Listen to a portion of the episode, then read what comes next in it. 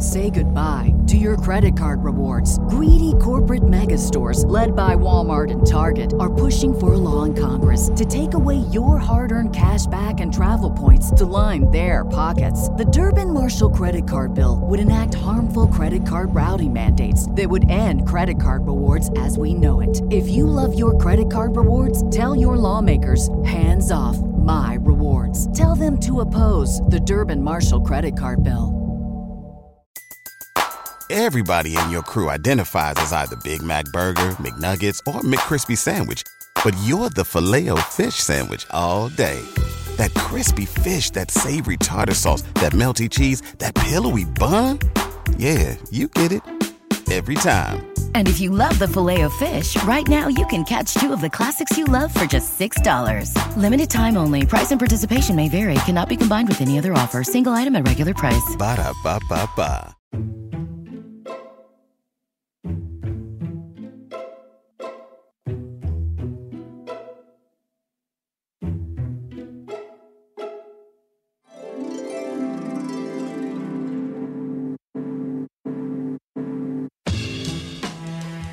Over 7 billion people in the world, we all have one thing in common.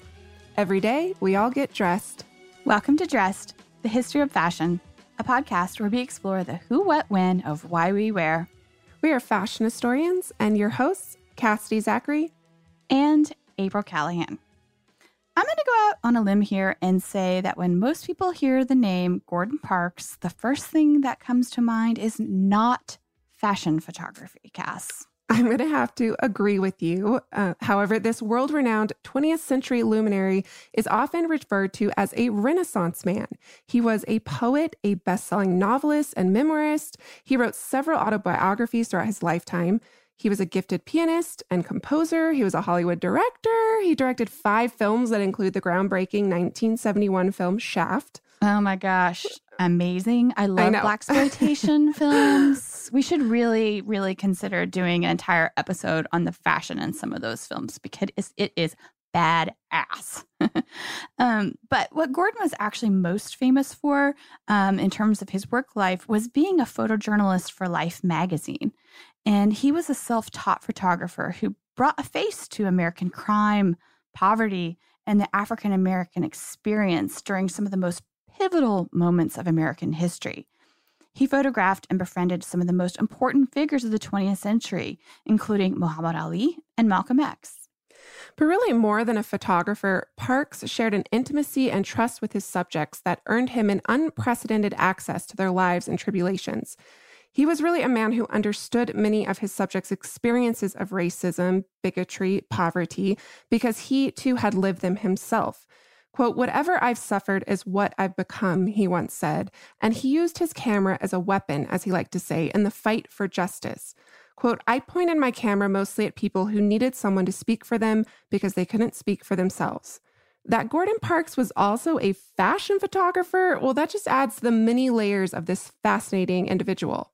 In narratives about Parks, his work as a fashion photographer, if mentioned at all, is mostly posited as a mere footnote to his genius.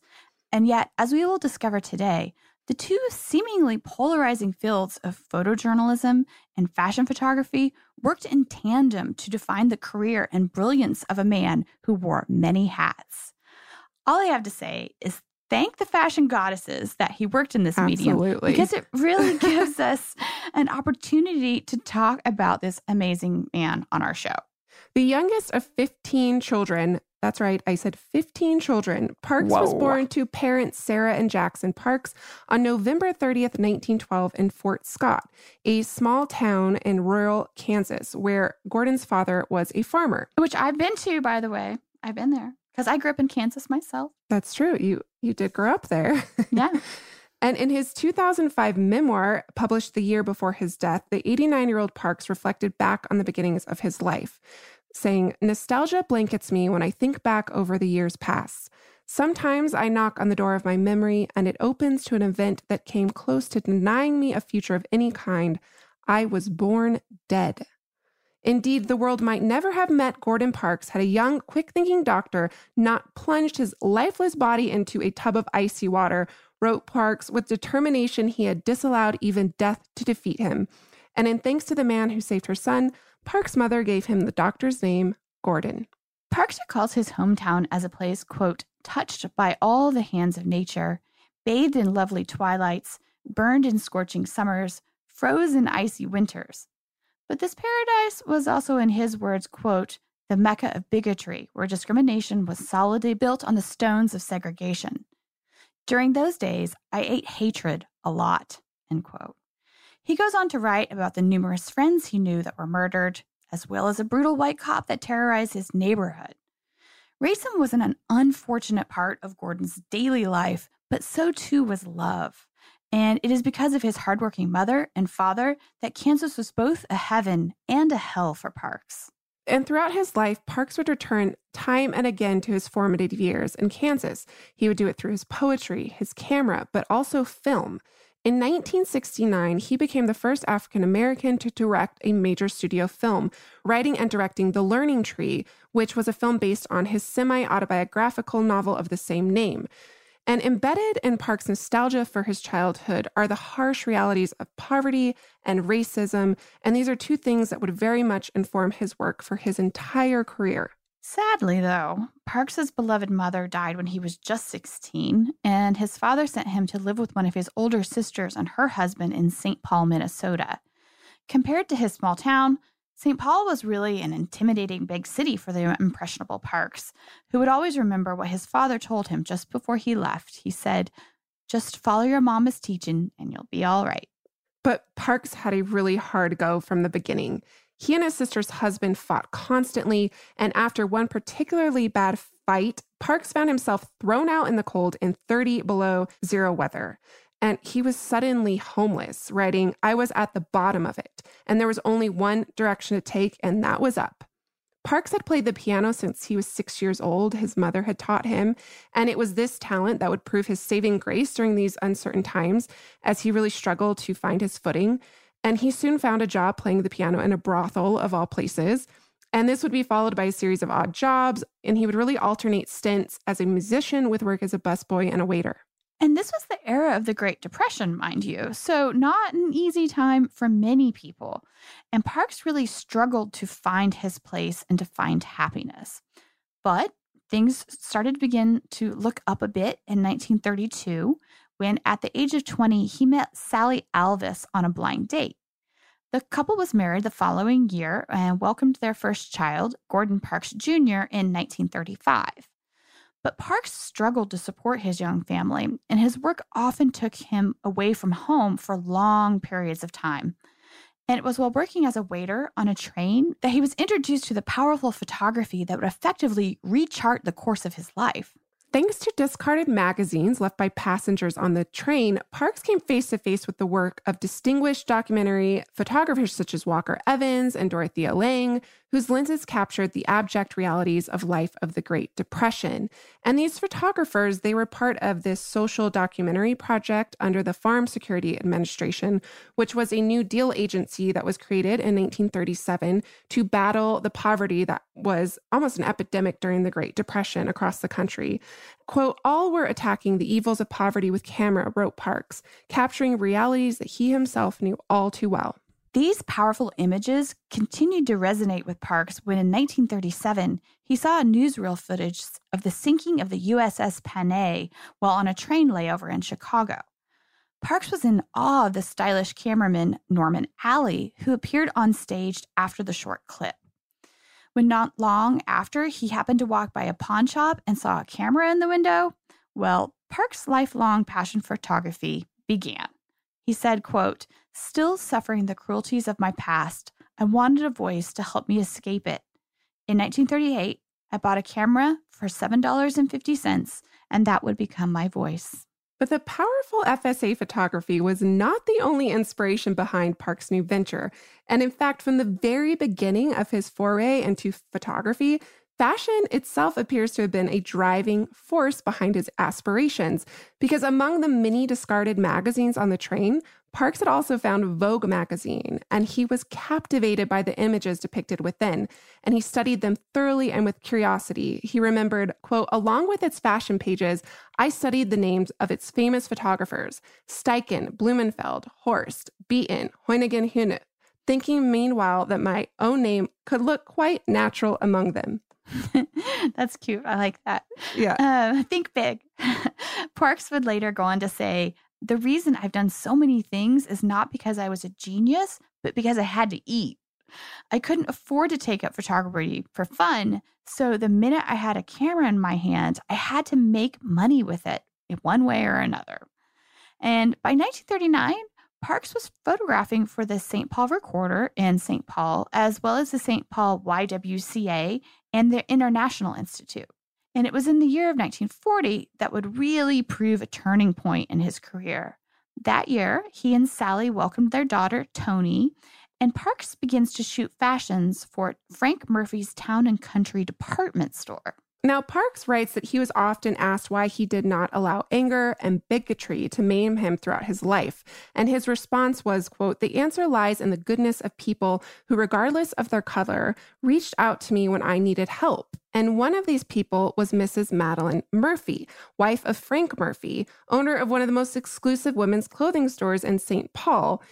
And Park says he went to every department store in town asking for an opportunity to photograph their merchandise, but he was repeatedly turned away. But such would have been the case here had Madeline not stopped her husband from ushering Parks out the door as he had intended to do, and she insisted that her husband give the young stranger a chance. But with this chance came one tiny problem. Parks actually had no idea what he was doing when it came to fashion photography. Fake it till uh, you make it. yeah, exactly. Um, he had only really ever studied other people's photographs of fashion. He had never actually photographed fashion himself. But ever prizing Parks was able to borrow the proper equipment from a friend who owned a camera shop. And he showed up to his first photo shoot prepared. He impressed the Murphys and I think maybe even himself a little bit. Everything was looking great until Parks took the camera film to be processed and discovered a huge problem. Uh oh. And we're going to find out what that was after a brief sponsor break.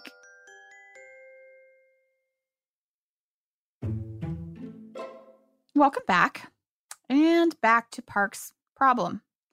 What happened was when he took the film to be developed, he discovered that all but one image had been double exposed. Oh no. Oopsies. Um, but he just decided he's like, okay, I've already done this job. I'm going to put all my faith in this one image. He made a huge print of it, and then he put it outside the department store on an easel to greet people upon their arrival. And Madeline was thrilled, and his job with the company was secured. In a testament to the importance of this experience in Park's life, he and Madeline remained friends throughout their lives.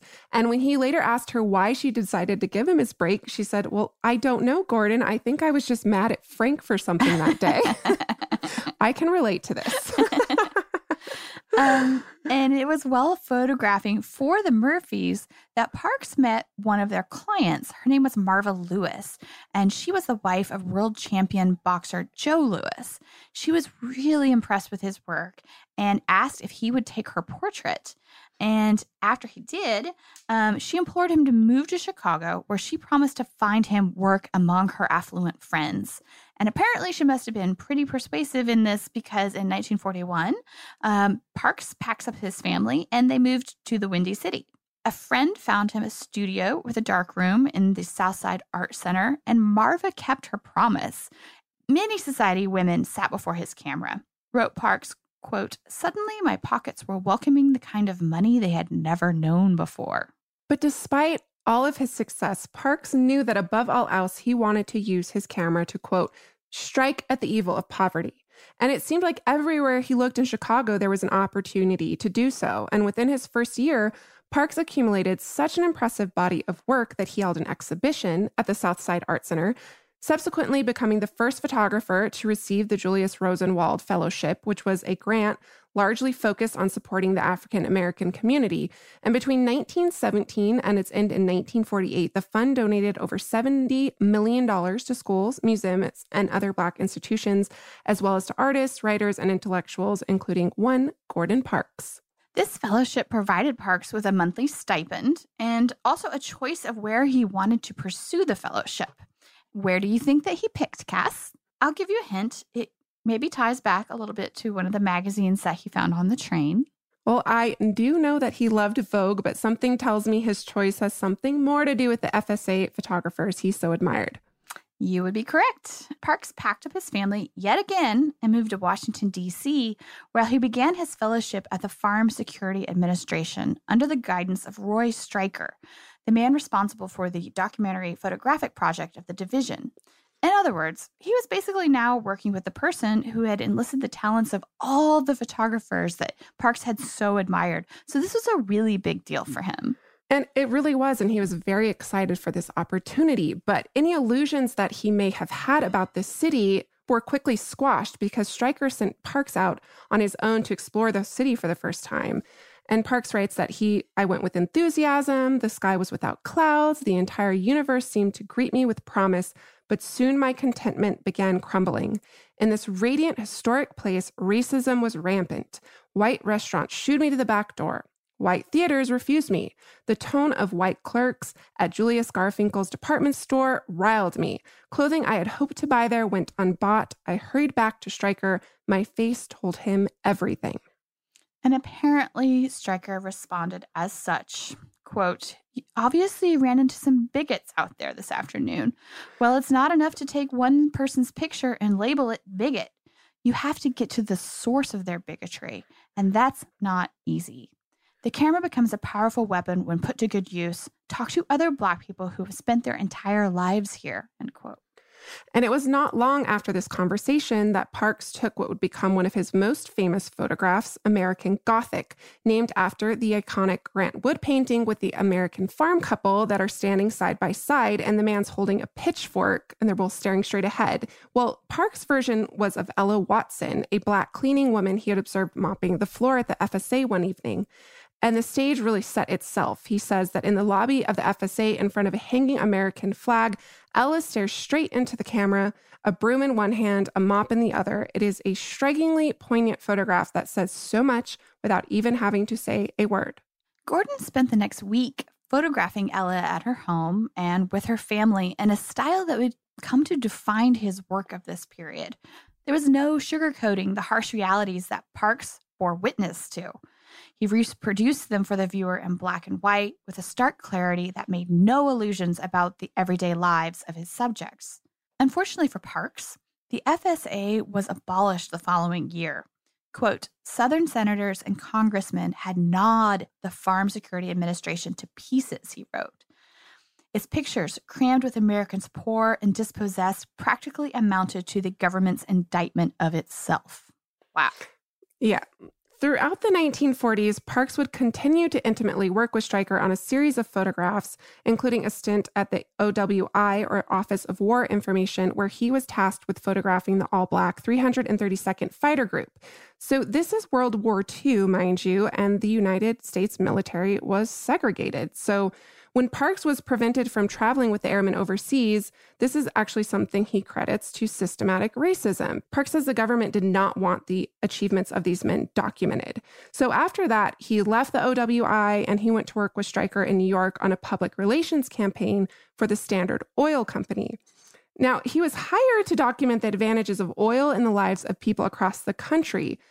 But really, more than a typical publicity campaign, what Parks produced was a poignant essay of rural life, its highs and lows across the country during the 1940s. Of this time, Parks writes, quote, Black people were on the move against racism, and I wanted to move with them. The right forum was uncertain. Life magazine was the most likely prospect, but a multitude of white photographers had tried and failed to join the staff of that prestigious publication, end quote. In 1948, however, Parks walked into the offices of the magazine unannounced. You might notice there's a little bit of a common theme here. He was not shy. I have a theory about this, Cass. I, I say that um, if you ask with humility and politeness and sincerity, more often than not, people do want to help you. It's true. I really think it's true. and if and and if and if they say no, then you had exactly what you had before, which is yeah, you know, you have nothing to lose, you know. Absolutely. um, so Parks, he he might not have had an appointment, but what he did have was charisma, determination, and talent, and that was enough to impress the pictures editor Wilson Hicks um, to hire him. His first photographic essay for the magazine is also one of his most famous, and Parks gained the trust of a 16 year old gang leader by the name of Red Jackson, bringing Red's perilous world to the life readership in this haunting, jarring photographic essay that revealed the harsh realities of gang life. And this included up close photographs of beatings and fights that happened, murder and death. But also revealed the heart and struggle of these young men that were just trying to find their way in the world. And the story was eye opening and it was heart wrenching, and the life readership was transfixed. And very shortly after, Parks was hired onto the staff, becoming the first Black staff photographer in the history of the publication. And by 1949, Parks had completed over 40 assignments for the magazine. In his 20 plus year career at the magazine, Parks continued to pen one poignant, captivating visual narrative after another. Whether it be Muhammad Ali, Malcolm X, or a six, 12 year old boy named Flavio who was living in the slums of Rio de Janeiro, it was clear that Parks cared about his subjects and that they cared for him back. He was the godfather to one of Malcolm X's sons, after all. He even brought Flavio to the United States for treatment with the help of thousands of dollars in donations from Life magazine readers. Yeah, Parks' stories revealed his sincerity and his heart that he really put into his work. This captivated audiences. And so, is it any wonder that his work remains as riveting today as it was 50 years ago? If you combine all of his achievements in photojournalism with his work in film and music and poetry, well, you have one of the most important luminaries of the 20th century. But I'm sure our listeners, April, are wondering just what exactly does all of this have to do with fashion? Well, I know the answer to that. And it's actually quite a lot. Um, and we're actually going to find out just how fashion photography was a defining element of his career after a word from our sponsors. Cass, as you know, we are going to be expanding our fashion history travel offerings this year. Mm-hmm. So you better bet that I'm going to be brushing up on my language skills with Rosetta Stone. With more than 25 languages offered, including Spanish, French, Italian, German, Korean, Chinese, Japanese, Dutch, Arabic, Polish, and so many more, that world out there is practically at the tip of your tongue. And that's right, dress listeners. For more than 30 years, Rosetta Stone has been the expert in language learning. There are no English translations, so you really learn to speak, listen, and think in that language, which is incredible. You learn by immersion, and their programs are available to use on your desktop or as an app. And let's not forget that there is an amazing built in true accent feature that gives you feedback on your pronunciation so you learn the proper accent from the very start. For limited time, dress listeners, you can get Rosetta Stone's lifetime membership for 50% off by visiting rosettastone.com forward slash today. That's 50% off unlimited access to 25 language courses for the rest of your life. Redeem your 50% off at rosettastone.com forward slash today. Dress listeners, we often refer to ourselves on the show as dress detectives. But what if we told you that you could travel back in time and solve your own fashionable mysteries? Because you can by joining us in playing June's Journey. And April, I can't tell you how much fun I've had playing June's Journey. It's this hidden object mystery game with a captivating detective story. It takes you back to the glamour and intrigue of the 1920s with this diverse cast of characters. And basically, each new scene takes you further into the story of a thrilling murder mystery that sets the main protagonist, June Parker, on a quest to solve the murder of her sister and uncover her family's many secrets. You will sleuth with June in the antique parlors of New York, the chic sidewalks of Paris, and you can even build your own luxury island estate where you get to decorate and plant decadent gardens. And there's also a chat and challenge feature where you can play alongside friends. So join us, dress listeners, in putting on your detective hats and escape to a bygone age of mystery, danger, and romance. Discover your inner detective when you download June's Journey for free today on iOS and Android.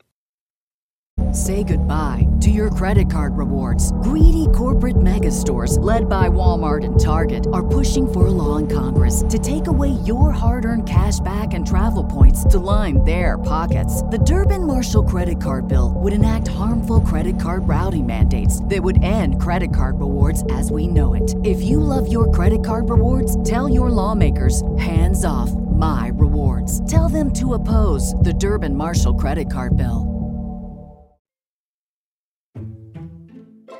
Running parallel to all of Parks's important social documentarian work from the 1940s to the 1970s was also his work in fashion photography. And you might be thinking to yourself, could the two fields of fashion photography and photojournalism be any more different? Well, the answer is yes and no, I guess, perhaps. But if there was anybody who was going to, you know, tackle this and traverse such diverse fields, it was our Renaissance man, Gordon Parks. So, according to Parks, in 1944, the same year he began working for the Standard Oil Company, he also secured his big break in fashion. Through a colleague, Parks made an appointment with Alexei Brodovitch, the art director of Harper's Bazaar. And this would seem like an amazing opportunity, April, except for one giant exception, and that was racism. Mm-hmm. Because after observing Parks' portfolio, Brodovitch first asked him if the work was even his, which is incredibly offensive, but not as much as what he told him next, which was in no uncertain terms something like, um, Your work's great, but because I work for Hearst Corporation, uh, we're not allowed to hire Black people for anything. Quote, not even for sweeping floors. I'm sorry. Wow. Whoa. Okay. Makes me feel different about um, Harper's Bazaar during that time period now. Parks understandably left the office upset but like so many other obstacles in his life, this experience just served to fortify his determination. After telling Stryker about the experience, he suggested that Parks meet with another fashion luminary, a name we have heard, oh, I don't know, perhaps a few dozen times on the season of Dressed. Um, Parks was sent to meet the father of modern fashion photography himself, Edward Steichen. Steichen was outraged by that quote, son of a bitch Brodovitch, and he sent Parks directly to Harper Bazaar's rival publication, Vogue, where Parks met with the magazine's art director, Alexander Liberman. Parks waited with bated breath while Liberman slowly examined his photographs, but Steichen's instincts were correct, and Liberman offered Parks a job. According to Parks, his work for Condé Nast Publications began with photographing sportswear for Glamour magazine under the direction of Tina Fredericks, who Parks says watched over him like a mother hen. And he really writes that both she and Liberman were invested in his success from the very beginning. And in six months' time, Liberman entrusted him with a multi page spread of evening gowns for Vogue, something Parks called the apogee of the opportunity given to him. And Parks really honed his skills during this period and gained valuable insights into the difference between documentary photography and a fashion photograph, writing, quote, in one lay the responsibility to capture a prevailing mood, while in the other, the obligation was to create a mood. Foremost, it was a consideration for what the designers were attempting to express with their creations, and the settings had to be complementary to their efforts. Equally important was the need for good taste in blending the clothes and the backgrounds into graceful compositions. End quote. Ah, I love that. This, I love that quote. Um, and really, um, for his inspiration, Parks drew a lot on the history of art, particularly painters, um, including the compositions of Renoir, Matisse, Rubens, and a lot of the, the other artists that he had observed their work um, at the Chicago Art Institute. I do have to say, however, that there is competing information about when exactly Parks went to work for Vogue, because Parks specifically dates it to 1944 and he distinctively remembers it that way. But then you have the Gordon Parks Foundation, which has it dated to 1947. I also contacted the Vogue archive, and they have no record of Parks before 1947. And even then, the archivist said that his first fashion images do not appear until 1960. So perhaps he was uncredited um, or freelancer. So if anyone has any more information on this, please share it with me if you know of any early, early Gordon Parks fashion photographs. What we do know for sure, Cass, though, is that Parks went to work for Life magazine in 1948. And while photojournalism was certainly high at the top of his ambitions, apparently so too was fashion. When he had his first meeting with Wilson Hicks, he was asked what he wanted to photograph for the magazine, Life magazine, and Parks replied, gang wars up in Harlem and fashion. Two very similar things. Parks writes, I had been given assignments that I had never expected to earn. Some proved to be as different as silk and iron. Once crime and fashion were served to me on the same day.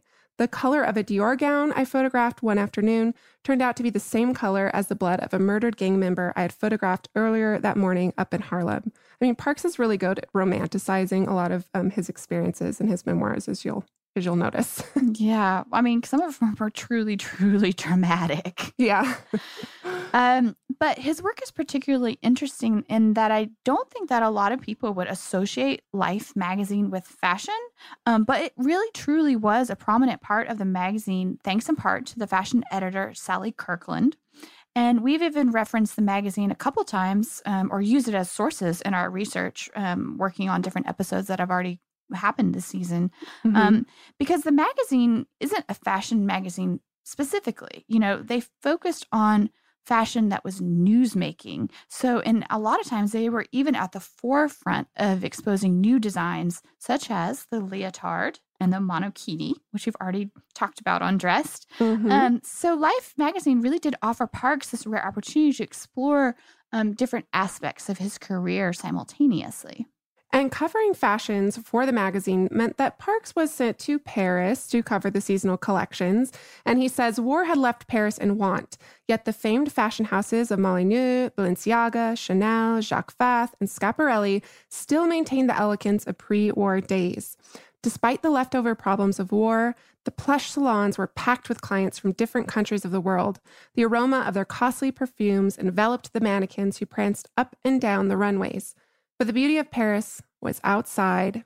And Park reveled in his surroundings, saying, quote, For me, Paris was a golden time. What a long way this all was from Kansas and from Harlem. I was intoxicated. I even dared to dream that I would one day live and work here, but that seemed nothing but an impossible dream. End quote. We should know now that for Parks, nothing was impossible. And in 1950, Life magazine transplanted Parks his wife, and now three children, saying three because the couple had their third child, David, in 1944. They transplanted and moved them to Paris. Parks writes, quote, Paris became a beautiful mistress. For the first time in my life, I was relaxing from tension and pressure. My thoughts, continually rampaging from racial conditions, were suddenly becoming as peaceful as snowflakes.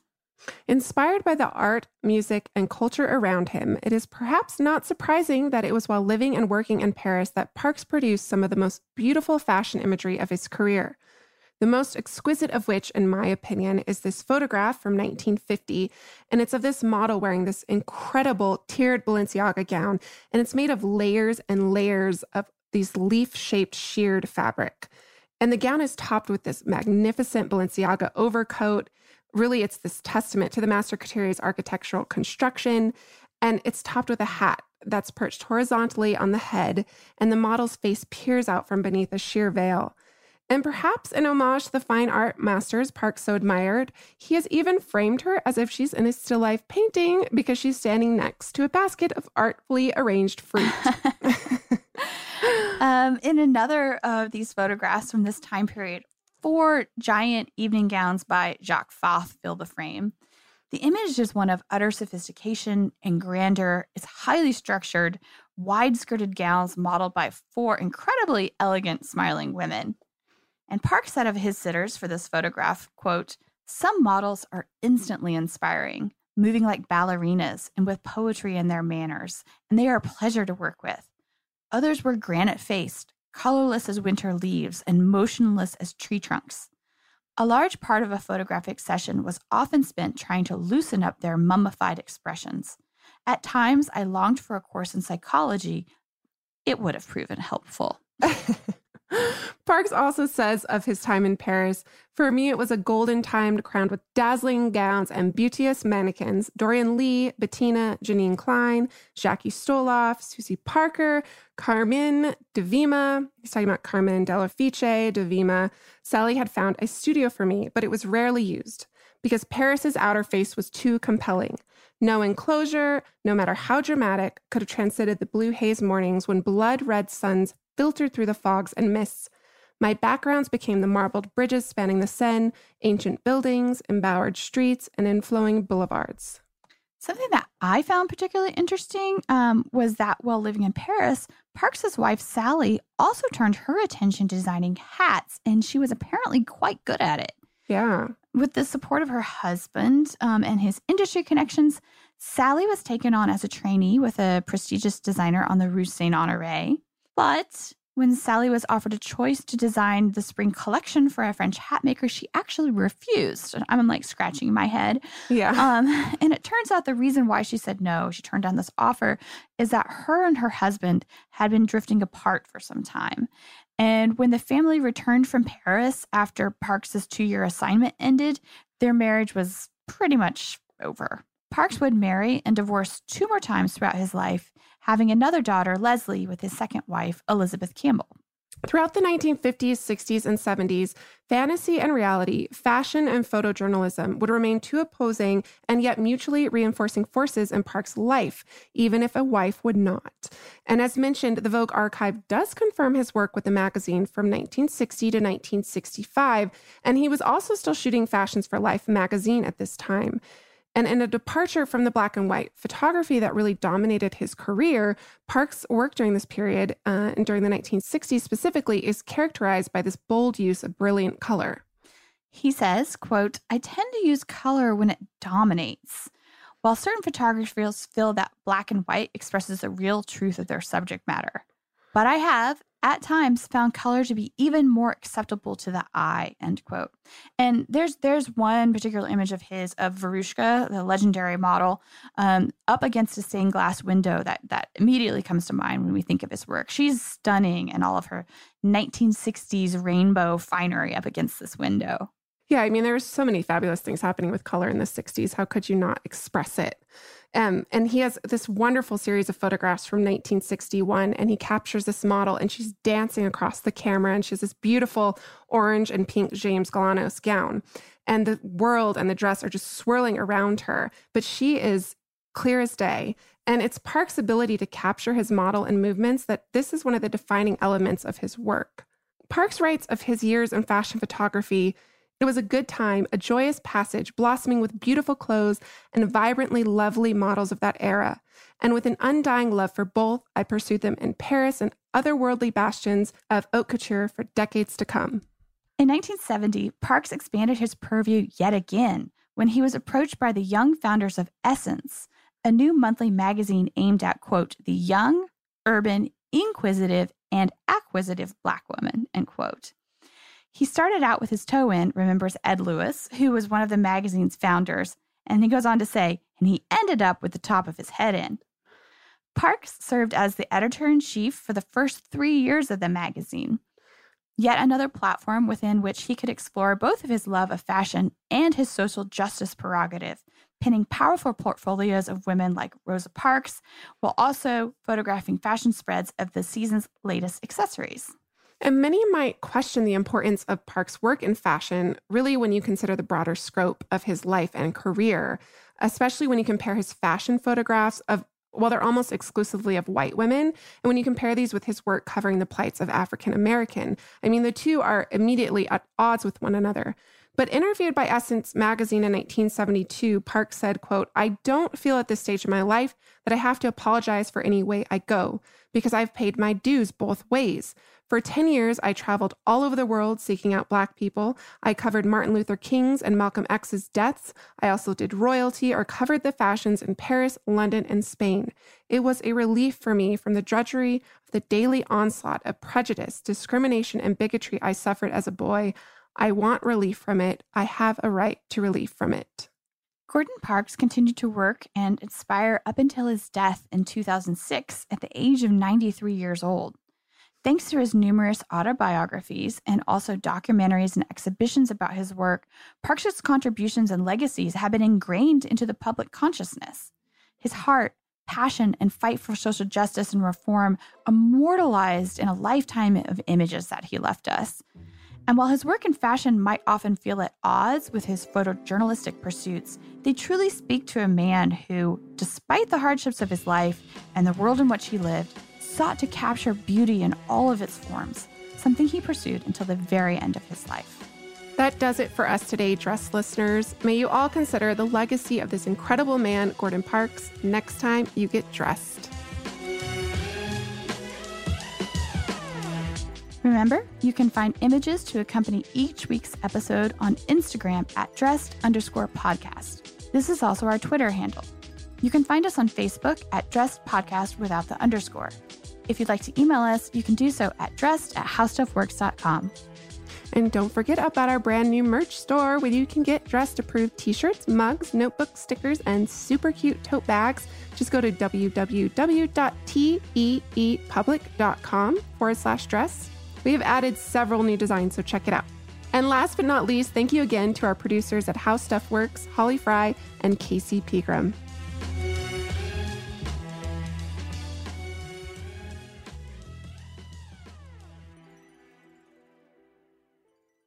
Say goodbye to your credit card rewards. Greedy corporate mega stores, led by Walmart and Target, are pushing for a law in Congress to take away your hard earned cash back and travel points to line their pockets. The Durbin Marshall credit card bill would enact harmful credit card routing mandates that would end credit card rewards as we know it. If you love your credit card rewards, tell your lawmakers hands off my rewards. Tell them to oppose the Durbin Marshall credit card bill.